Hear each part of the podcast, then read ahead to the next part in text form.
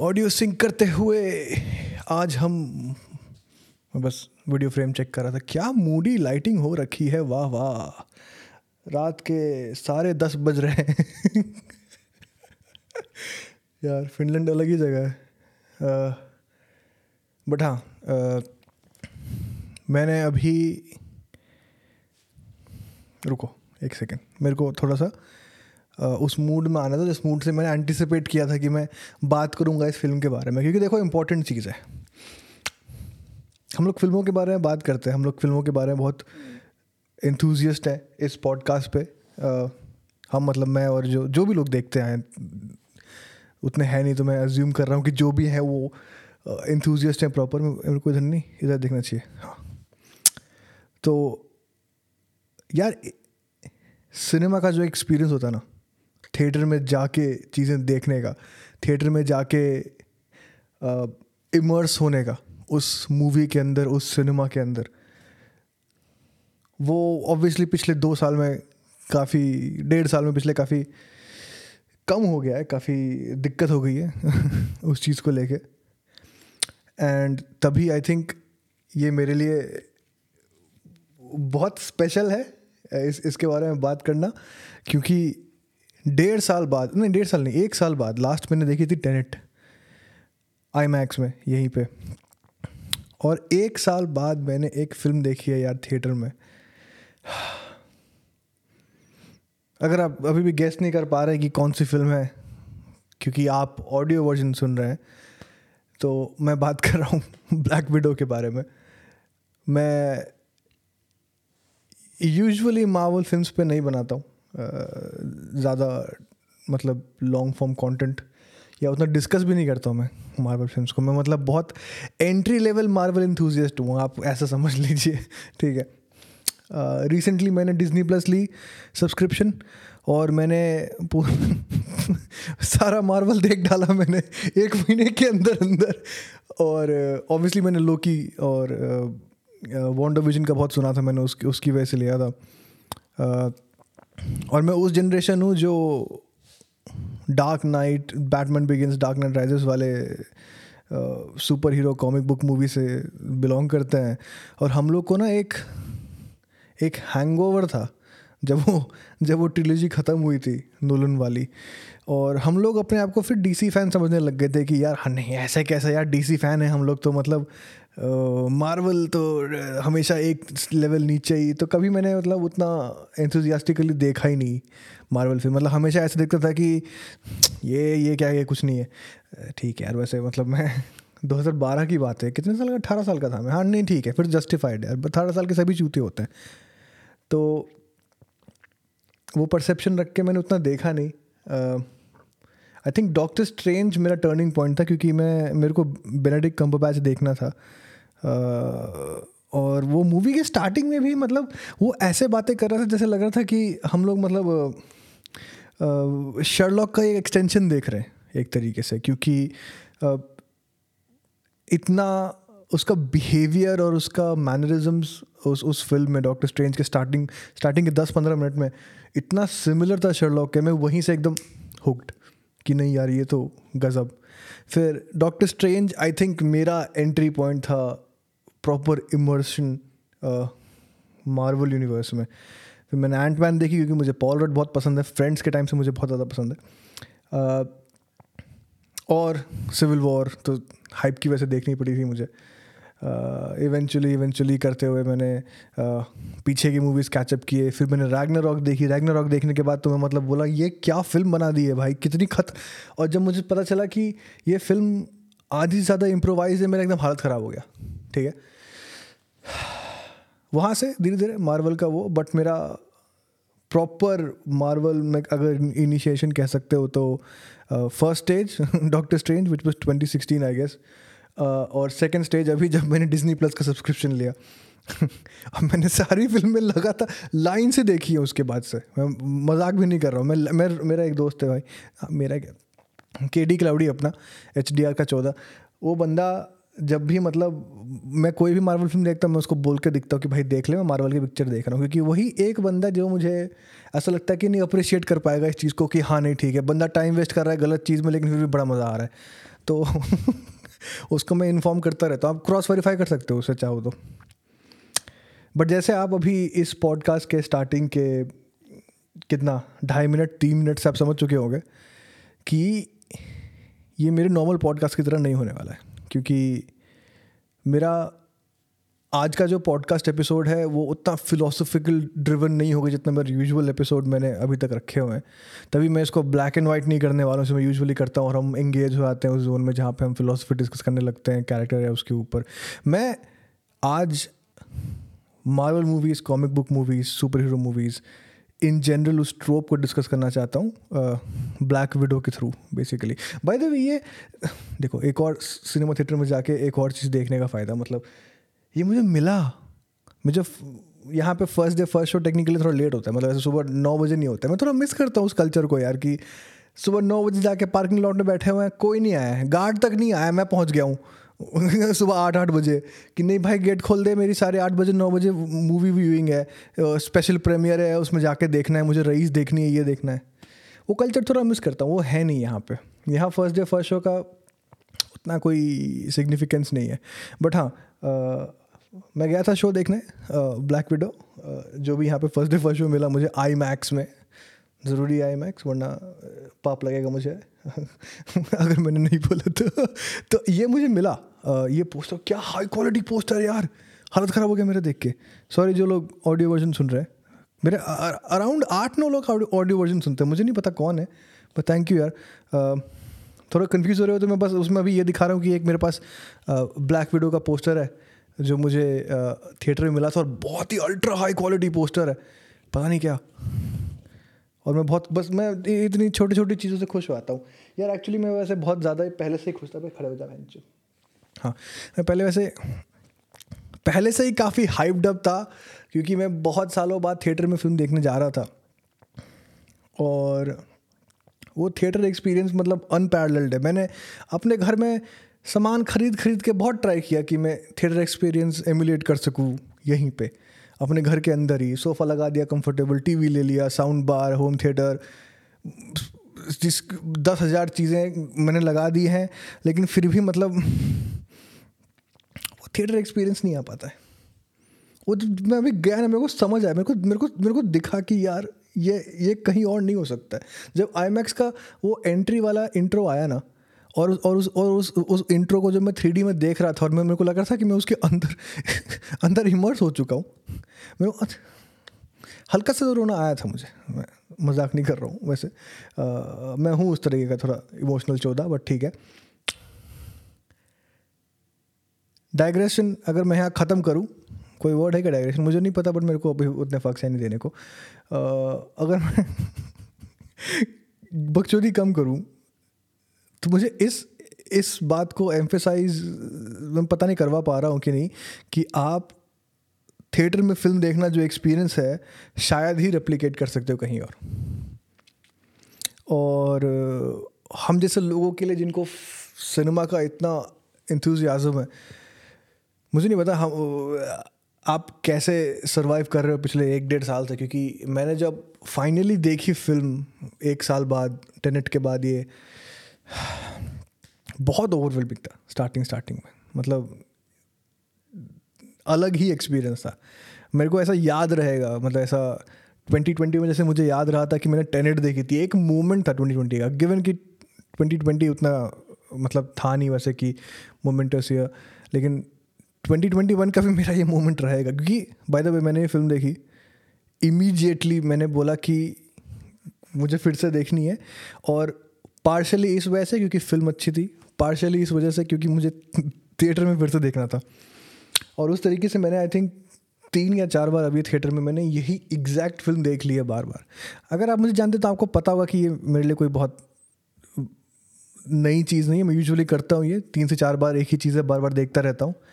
But India में करना और यहाँ करना थोड़ा डिफरेंस है, क्योंकि कॉस्ट फैक्टर बहुत डिफरेंट है यहाँ पे और इंडिया में। बट मेरे लिए एक्सपीरियंस इतना ज़्यादा प्रेशियस था और मुझे पता नहीं था कि इसके बाद मेरे को कब चांस मिलेगा कुछ नया देखने का, क्योंकि मैं फास्ट नाइन तो नहीं देखने वाला हूँ मेरे को मतलब उतना इंटरेस्ट नहीं है बट द फैक्ट कि मैं सही टाइम पे डिज्नी प्लस के थ्रू मार्वल में इन्वेस्ट हो गया, सही टाइम पे मैं सुपर हीरो मूवीज़ में वापस उस जोन में आ गया था जहाँ पे मैं हल्का सा जो एक डिसबिलीव चाहिए होता है ना आपको इंगेज करने का उन फ़िल्म के साथ। मैं उस जोन में ऑलरेडी था पिछले एक महीने से। और मेरे लिए तो मतलब एकदम प्रॉपर एक्सपीरियंस था। ऐसा लग रहा था कि वापस ऐसे 2018 2017 जो अच्छे टाइम हुआ करते थे याद जब आप कभी भी उठा के कहीं भी चले आओ और जाके अपनी ज़िंदगी जी लो मोमेंटरीली मेरे लिए वापस आ गया था जब मैं ये फ़िल्म देख रहा था थिएटर में जाके। मैं मैं शायद बहुत ज़्यादा बक चुका हूँ इस चीज़ के बारे में मेरे को थोड़ा आ, कम कर देना चाहिए। और फ़िल्म के बारे में मेरे ख्याल से ज़्यादा बात करनी चाहिए। हाँ। एसेंशली मुझे इस फ़िल्म से दो या तीन चीज़ें डिस्कस करनी थी। एक तो मुझे फ़िल्म में जो एक पर्सपेक्टिव होता है ना, जो स्केल होता है स्पेशली जब आप सुपर नेचुरल फ़िल्म देखती हो। सुपर नेचुरल मतलब कि सुपर नेचुरल नहीं बोलना चाहिए but hyper real sort of in a way कि जो उसका प्रेमिस है, वो आपको पता है कि शायद रियल लाइफ प्रेमिस उतना नहीं है। मतलब सुपर हीरोज ऑब्वियसली मेरे को एक्सप्लेन करने की ज़रूरत नहीं है। और सिनेमा में वो मैजिक है कि आपका, सबके लिए नहीं बट हम जैसे लोगों के लिए, वो एक डिसबिलीफ आपके ला सकता है, आपके थिंकिंग के अंदर आप सस्पेंड कर सकते हो बिलीफ टेम्परली और आप फिर भी एंग्रोस्ड हो जाते हो उस उस डिमेंशन के अंदर उस उस उस फिक्शनल वर्ल्ड के अंदर। और वहाँ पे ना perspective is at your own will मतलब कि आप हो आप बिल्ड कर रहे हो perspective as a director as a narrative control जो हो आपके पास uh, आप पर्सपेक्टिव बिल्ड कर रहे हो और आप पर्सपेक्टिव फॉर्मुलेट कर रहे हो एक तरीके से कि कैसे जो ऑडियंस है उसको आप गाइड करोगे इस फिक्शनल वर्ल्ड के थ्रू और वहाँ पे ना स्केल बहुत इंपॉर्टेंट हो जाता है। पिछले कुछ सालों में I think ever since dark knight rises जब से ख़त्म हुई है uh, मेरे अंदर बहुत एक वो रियलिज्म वाली कॉमिक बुक मूवी का एक एक रहा है एसेंस कि एसेंस ने एक एक वांट रहा है कि मुझे चाहिए उस तरह की फ़िल्म और मेरे लिए अनडाउटेडली 2019 में जब जोकर मूवी आई थी विच इज़ मुझे नहीं पता उसको कॉमिक मूवी बोल सकते कि नहीं बोल सकते, ठीक है, वो एक फिक्शनल कैरेक्टर से उसको अटैच कर दिया था, ताकि उसको एक बैकग्राउंड हम दे सकें, एक कनेक्शन दे सकें, हम जैसे लोगों के लिए जो ऑटोमेटिकली उस फ़िल्म को देखने के लिए मतलब जाएँगे लाइन लगेंगे उसके लिए। बट अपार्ट फ्रॉम दैट वो स्टैंड अलोन एक बहुत प्रॉपर कैरेक्टर स्टडी है, जिसके बारे में मैं अगले एपिसोड में बात करने वाला हूँ। अगले एपिसोड में हम लोग जोकर कवर करेंगे and will come back to the philosophical character study वाला जो फॉर्मेट है हमारा उसमें। But usually super hero movies थोड़ी सी ग्रैंड स्केल हो रही थी। जैसे मैन ऑफ़ स्टील मुझे याद है कि मैंने देखा था क्योंकि क्रिस्टोफर नोलन ने प्रोड्यूस करी थी। और मुझे लगा था कि यार नोलन का नाम लगा हुआ है, यार पक्का ये तो मज़ा आ जाएगा मूवी देखने में। यार क्या मूवी होगी? नया सुपर हीरो नया सुपरमैन उसका सूट देख के तो मेरे को पहले से ही काफ़ी इंथुजियाज़म हो चुका था, जो मैं समझ सकता हूँ। दो हज़ार तेरह की बात उन्नीस साल का था मैं। और मैं जब वो फ़िल्म देखी, मुझे, मैं कभी उस कॉन्फ्लिक्ट पे इन्वेस्टेड नहीं हो पाया। जो उस फ़िल्म का कॉन्फ्लिक्ट था। क्योंकि उसका स्केल इतना ज़्यादा था कि मैं उससे रिलेट नहीं कर सकता था। आप सीधे शहर बचा रहे हो। आप सीधे मतलब ढाई घंटे के अंदर अंदर आप सुपरमैन बन भी रहे हो डिस्कवर भी कर रहे हो, खुद को और फिर आप शहर बचा रहे हो। प्रॉब्लम क्या है ना कि हम पर्सपेक्टिव जो स्केल कर रहे होते हैं, उसके लिए ढाई घंटा थोड़ा छोटा टाइम है। ढाई घंटे में ये आप हार्डली उस कैरेक्टर के लिए केयर डेवलप कर सकते हो एक अच्छे नैरेटिव के साथ। जल्दी भी कर सकते हो मतलब ऑब्वियसली कुछ क्रिएटिव राइटर ज़्यादा बेटर होते हैं। uh, मैं काफ़ी जनरलाइज कर रहा हूँ अभी। बट सुपर हीरो मूवीज़ में जहाँ पे आप एक फिक्शनल वर्ल्ड भी है सब कुछ है उसके इस बाद आपको केयर करवाने कैरेक्टर को लेके तो ढाई घंटा मुझे थोड़ा कम लगता है टाइम वो करवाना। और उसके बाद आप उसमें स्केल इंट्रोड्यूस करा रहे हो कि नहीं इसको तो शहर बचाना है। तो वो हल्का सा फिर जूवेनाइल लगने लगता है। बच्चे की मूवी लगने लगती है एक तरीके से। जो एक डिस्कनेक्ट कर देती है आप जब उस एज ग्रुप में नहीं रहते हो उस उस बचपने वाले एज ग्रुप में नहीं रहते हो जहाँ पे डिसबिलीव करना इज़ इज़ uh, मतलब इतना आसानी से नहीं होता है आप लोग के लिए। तो वो जो प्रॉब्लम थी वो कंटिन्यूसली डीसी को मतलब अफेक्ट करके रखी बैटमैन वर्सेस सुपरमैन और उसके बाद जस्टिस लीग में भी। इनफैक्ट जो सुसाइड स्क्वाड आई थी और शजाम और शजाम जो आई थी बीच में। शजाम तो मतलब मैं अगर देखूँ तो मुझे लग रहा था कि भाई ये तो मार्वल की फ़िल्म हो सकती है, अगर इसका कलर ग्रेड थोड़ा सा ब्राइट कर दो बस। और इतना फेड करके देख, थोड़ा सा नॉर्मल कलर रख दो उसको। बट मुझे एक जो quintessential DC dark realistic film थी ना, उसका जो एक वॉन्ट था, वो कभी, वो फुलफिल नहीं हो पा रहा था। अभी भी नहीं हुआ है फ्रेंकली और, क्योंकि जब आप रियलिज्म इंट्रोड्यूस करते हो तो स्केल अपने आप होता है, क्योंकि कैरेक्टर रियल वर्ल्ड में रूटेड है। आप उसको, आप फेमिलियर टेरिटरी में है वो तो आप उसको अपने आप स्केल कर सकते हो, उस पर्सपेक्टिव को और उस उस उस ऑमिनस चीज़ को जो लूमिंग है, उस उस उस कॉन्फ्लिक्ट में। लेकिन, जब आप मार्वल मूवीज़ देखते हो, जो मुझे सबसे बोरिंग पार्ट लगता है, अभी मैंने फिर से रिवॉच किया सारी मार्वल मूवीज़ को, जो मुझे सबसे बोरिंग पार्ट लगता था उन उन इनिशियल मार्वल मूवीज़ का, वो हमेशा ये लगता था कि वो कितनी ज़्यादा ही बोरिंग होती थी जब उसका क्लाइमैक्स आता था। एक्चुअली मेरे को थोड़ा उसका बेटर वर्ड फ्रेम करना चाहिए। ऐसा ये थोड़ा सा ज़्यादा ही ब्लंट हो गया। मेरा मतलब ये था कि उसका क्लाइमैक्स मुझे हमेशा लगता था कि लेंदी है। ठीक है? क्योंकि क्लाइमैक्स में हमेशा ये होता था कि आयरन मैन पे किसी ने अटैक कर दिया, कोई विलन ने, अब पूरा शहर बर्बाद हो रहा है। पेपर पॉट्स बर्बाद हो रही है, सब बर्बाद हो रहा है, इस तरीके से। अगेन वही ट्रोप की ढाई घंटे में आप कैसे केयर करने लगोगे? उसके बाद there was a big shift Marvel movies मेरे ख्याल से सिंस सिविल वॉर जहाँ तक मुझे लगता है। उसके बाद से जब कैरेक्टर्स पहले इंट्रोड्यूस हुए आते थे और इंट्रोड्यूस होने के बाद आप उनको, उनका इंडिविजुअल फ़िल्म देते थे स्पाइडरमैन हो गया, या अभी फाल्कन एंड विल्टर सोजर हो गया, कोई भी हो गया वॉन्डा विजन की वॉन्डा मैक्सिमॉफ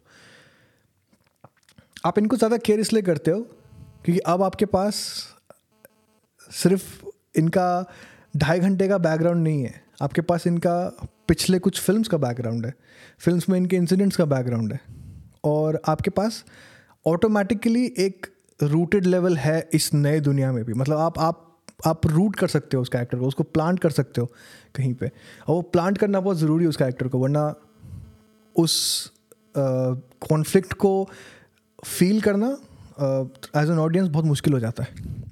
और मार्वल ने वो बहुत जीडियस मूव स्टार्ट किया I think I think since civil war may be winter soldier भी। बट जो ये रिकरिंग कैरेक्टर्स और बहुत ही proper introduction of characters proper individual film बहुत स्ट्रेटेजिकली प्लेस करके आई थिंक इन्होंने एक, जो दस साल का, दस साल दस साल ज़्यादा भी शायद, मुझे नहीं पता बट आयरन मैन से लेके जो एंड गेम की जो जर्नी थी वो उन्होंने एकदम प्रॉपर एक्सेल किया है उस पर कि आप कैसे पर्सपेक्टिव स्केल कर सकते हो इन अ वे कि कॉन्फ्लिक्ट से लोग अटैच्ड रहें कॉन्फ्लिक्ट जो है इस पूरे पूरे सिनेमैटिक यूनिवर्स का, उससे लोग मतलब कनेक्ट कर पाए एक तरीके से। और हो सकता है कि कैरेक्टर्स जिस तरह से प्ले किए गए थे, बहुत ही जोवियल तरीके से, बहुत ही ह्यूमन तरीके से इवन दो वो बहुत ही अजीब तरीके के, अजीब नहीं सुपर सुपर नेचुरल तरीके की हरकतें करते थे। बट हमसे वो कनेक्ट इसलिए थे क्योंकि वो इन अ वे मतलब बहुत ह्यूमन थे।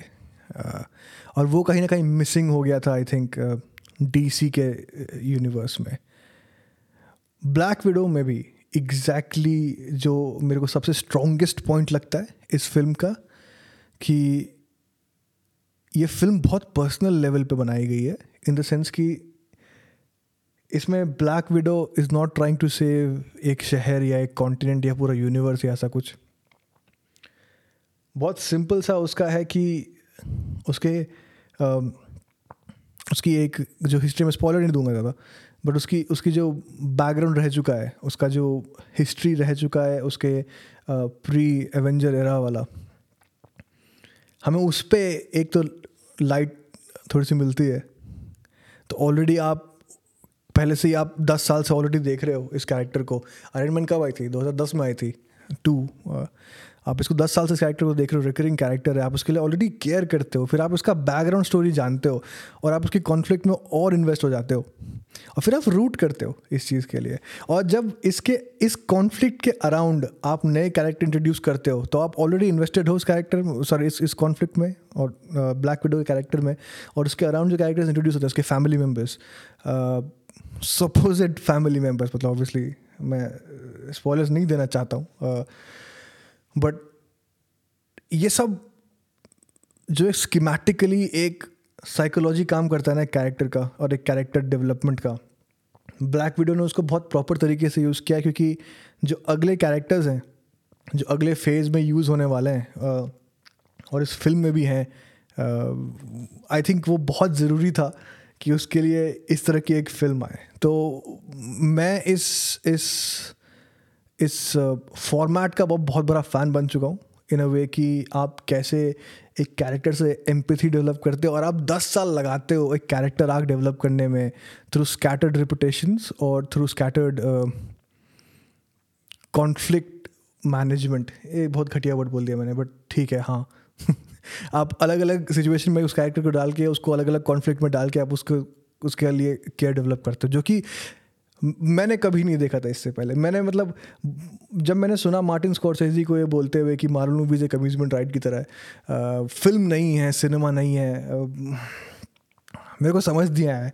मुझे तो ये बहुत फॉर्मेट बहुत ही नया लगा इन अ वे कि इस तरह से मैंने कैरेक्टर डेवलपमेंट शायद सिर्फ़ सीरियल्स में देखा है, शायद से टीवी सीरीज़ में देखा है, या इस तरह से लॉन्ग रनिंग फ्रेंचाइजीज में देखा जैसे एलन रिकमन के कैरेक्टर हैरी पॉटर में। सेवरस स्नेप उस, जब उसकी I am hoping Harry Potter देखिए तो उसका तो स्पॉइलर दे सकता हूँ मैं। तो जब उसकी डेथ होती है, और आप आप वो फील करते हो इवन दो उसने इतना बुरा सब कुछ करा रखा है, लेकिन वो कॉन्टेक्स्ट फिर भी डेवलप है, वो वो अटैचमेंट एक डेवलप्ड है नेगेटिव ही सही बट जब वो फ्लिप हो गया था इन दी एंड और वो वो जो वो जो एक स्लो पेसिंग है ना इन कैरेक्टर्स की, जो मुझे इतनी फैसिनेटिंग लगती है, इतनी ज़्यादा। और कुछ लोग आर्ग्यू कर सकते हैं मान सकता हूँ कि हाँ ठीक है ये जल्दी किया आ सकता है। बट देन अगेन इसमें मुझे कोई दिक्कत नहीं लगती क्योंकि मैं थरोली इन्जॉय करता हूँ ऑलमोस्ट हर एक फ़िल्म क्योंकि अब वो फ़ेज़ आ चुका है मार्वल का जहाँ पे आप ऑलरेडी इन्वेस्टेड हो। थोड़ा सा फटीक भी है इन अ वे कि अभी जस्ट ख़त्म हुई है ऐसा लगता है आ, क्या बोलते हैं ये एंड गेम और एवेंजर्स बट लोकी जैसे सीरीज़ के थ्रू या फिर आ, क्या बोलते हैं मेरे लिए तो वॉन्डो विजन भी एक तरीके से और ब्लैक विडो मैं इनफैक्ट उतना इंटरेस्टेड नहीं था इसके लिए क्योंकि मैं मुझे लगा था कि ब्लैक विडो ही तो है मतलब क्या ही होगा बट द फैक्ट दैट कि ये थिएटर में रिलीज़ हुआ मैंने जाके देखा और मेरे को बहुत पसंद आई ये फ़िल्म आई थिंक आई थिंक एक टेस्टमनी है मार्वल के प्लानिंग का मार्वल के कैरेक्टर डेवलपमेंट पूरे एक स्टोरी का। और केविन फीगी नाम है उस बंदे का जो टोपी पहनता है uh, मतलब काफ़ी रिस्पेक्ट उस चीज़ के लिए उस उस उस उस, प्रोड्यूसर के लिए जिसने भी ये ड्राफ्ट आउट किया है इस इस कॉन्सेप्ट को। बट एक जो लास्ट पॉइंट है जो मैं बात करना चाहता हूँ ब्लैक विडो ऐसी फ़िल्म को लेके वो जो हम एक कैसे बताऊँ? एक जो एक एक्शन मूवी ट्रोप होता है ना सॉरी एक्शन मूवी ट्रोप नहीं एक जो फीमेल मूवी ट्रोप होता है ये मैं शायद बहुत कंट्रोवर्शियल चीज़ है। मैं मैं ट्राई करता हूँ इसको ये समझाने का कि मैं अपने वर्ड्स क्लियरली पुट कर सकूँ बट हो सकता है कि मैं उतना इक्विप ना हूँ जो बोल रहा हूँ उस चीज़ के लिए। बट हाँ प्लीज़ इससे ऑफेंड नहीं होना। मैं बस ट्राई कर रहा हूँ कुछ कन्वे करने का। अगर आपको लगता है कि मैंने आपको ऑफेंड के इन वे तो प्लीज़ मुझे बताना। मैं ट्राई करूँगा उस चीज़ को रिजॉल्व करने का, क्योंकि मेरा इंटेंशन ऑफेंड करने का किसी को भी नहीं है। बट मैं समझ सकता हूँ कि आप जब एक फीमेल ओरिएंटेड फ़िल्म बनाते हो तो उसकी एक ऑडियंस है जहाँ पे आपको वोकली एक्सपोजिशन के थ्रू बताना पड़ता है कि मैं फीमेल हूँ, मैं स्ट्रांग हूँ, मैं इंडिविजुअल हूँ और मैं ये कर सकती हूँ, मैं सब कर सकती हूँ। उस उस जॉनर ऑफ़ फ़िल्म का एक एक प्लेटफॉर्म है जहाँ वो एग्जिस्ट कर सकता है। बट देन अगेन मैं जिस सोसाइटी में अभी रह रहा हूँ, जो कि बहुत अर्बन बहुत मेट्रोपॉलिटन और बहुत एडवांस सोसाइटी है वहाँ पे आई थिंक ये थोड़ा प्रिमिटिव लगता है। मैं एट ग्लोबल स्केल नहीं बोल रहा हूँ, मैं बस इतना पर्सपेक्टिव लगा रहा हूँ कि एक बहुत मेट्रोपॉलिटन अर्बन जगह पे मैं हूँ। और वहाँ पे ये बहुत प्रिमिटिव हाँ लगता है। ये ये नैरेटिव कि मैं एक्स मतलब एक्सप्लिसिटली बताऊँ कि नहीं, मैं फीमेल हूँ, मैं स्ट्रांग हूँ, मैं सब कुछ कर सकती हूँ। मुझे कहीं ना कहीं वो एक सर्टिलिटी बहुत पसंद आती है। क्योंकि इंटरप्रटेशन से ज़्यादा पावरफुल टूल मुझे कुछ लगता नहीं है। एक एक एक सिनेमा एक कोई मूवी अगर आप देखते हो, और अगर आप खुद कुछ इंटरप्रेट बना के इंटरप्रेट कर सकते हो उस फ़िल्म के किसी सीक्वेंसेस या उस बेसिकली उस पूरी फ़िल्म के नैरेटिव के थ्रू वो बहुत पावरफुल चीज़ है, क्योंकि वो फिर आपकी पर्सनल एक चीज़ बन जाती है। वो आपको कोई, आपने कुछ वो ट्विटर पे नहीं पढ़ा है? आपने कहीं वो इंस्टाग्राम पे कोई मीम देख के नहीं देखा है? आपने वो फ़िल्म देखा? उसने आपको एक तरीके का अपने, आपके अंदर एक इमोशन या एक नोशन मतलब जगाया और आपने उसके थ्रू एक थिंकिंग डेवलप करी। वो इंटरप्रिटेशन फैक्टर जो है ना, जब वो एक्सप्लिसिट नहीं होता है और जब आपके अंदर से आता है, वो ज़्यादा एवरलास्टिंग होता है मेरे हिसाब से। एटलीस्ट जो मेरे साथ होता है। इस पूरे फ़िल्म में it's a it's majorly female cast action है प्रॉपर एक्शन है प्रॉपर मतलब स्टोरी है बैकड्रॉप है रिलेशंस है कॉन्फ्लिक्ट है उन रिलेशंस के बीच में और एक पूरा फ़िल्म का कॉन्फ्लिक्ट है। लेकिन कहीं भी ऐसा एक्सप्लिसिटली नहीं दिखाया गया है फीमेल पावर मुझे बहुत पसंद आया कि इस फ़िल्म में फीमेल एम्पावरमेंट इस तरीके से दिखाया गया कि आप उसको इंटरप्रेट कर सकते हो। रात दिन कि आपके explicitly in a way in your face type से नहीं दिखाया गया। और मैं बहुत अप्रिशिएट करता हूँ उस चीज़ को। मैं चाहता हूँ कि इस तरह की भी फ़िल्में बने। बट हाँ आज के लिए इतना ही। मैं काफ़ी ब्लावर कर चुका हूँ। इससे ज़्यादा नहीं करना चाहता हूँ। और आई होप कि मेरा ये ब्लैक विडो वाला आपको एपिसोड जितना भी थोड़ा बहुत देखा है आपने आपको ठीक ठाक लगाओ। अगर नहीं तो स्किप कर देना, मैं डिस्क्रिप्शन में लिख दूँगा अगर चाहो तो स्किप कर सकते हो। बट होपफुली अगले एपिसोड तक जो मैं आर्थ फ्लैग पे करने वाला हूँ will be back to a regular programming back to a regular philosophical discussion जो हम करेक्ट कैरेक्टर स्टडी जो हम करते हैं उसके ऊपर। बट मुझे ये, इसके बारे में बहुत दिनों से बात करनी थी, जहाँ पे मैं एक सुपर हीरो वाला जो जॉनरा है कॉमिक बुक मूवी का जो जॉनरा है सी बी एम जो एक जॉनरा है उस चीज़ को लेके।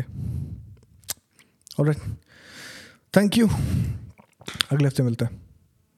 कमिट कर चुका तो मिलना ही पड़ेगा। ओके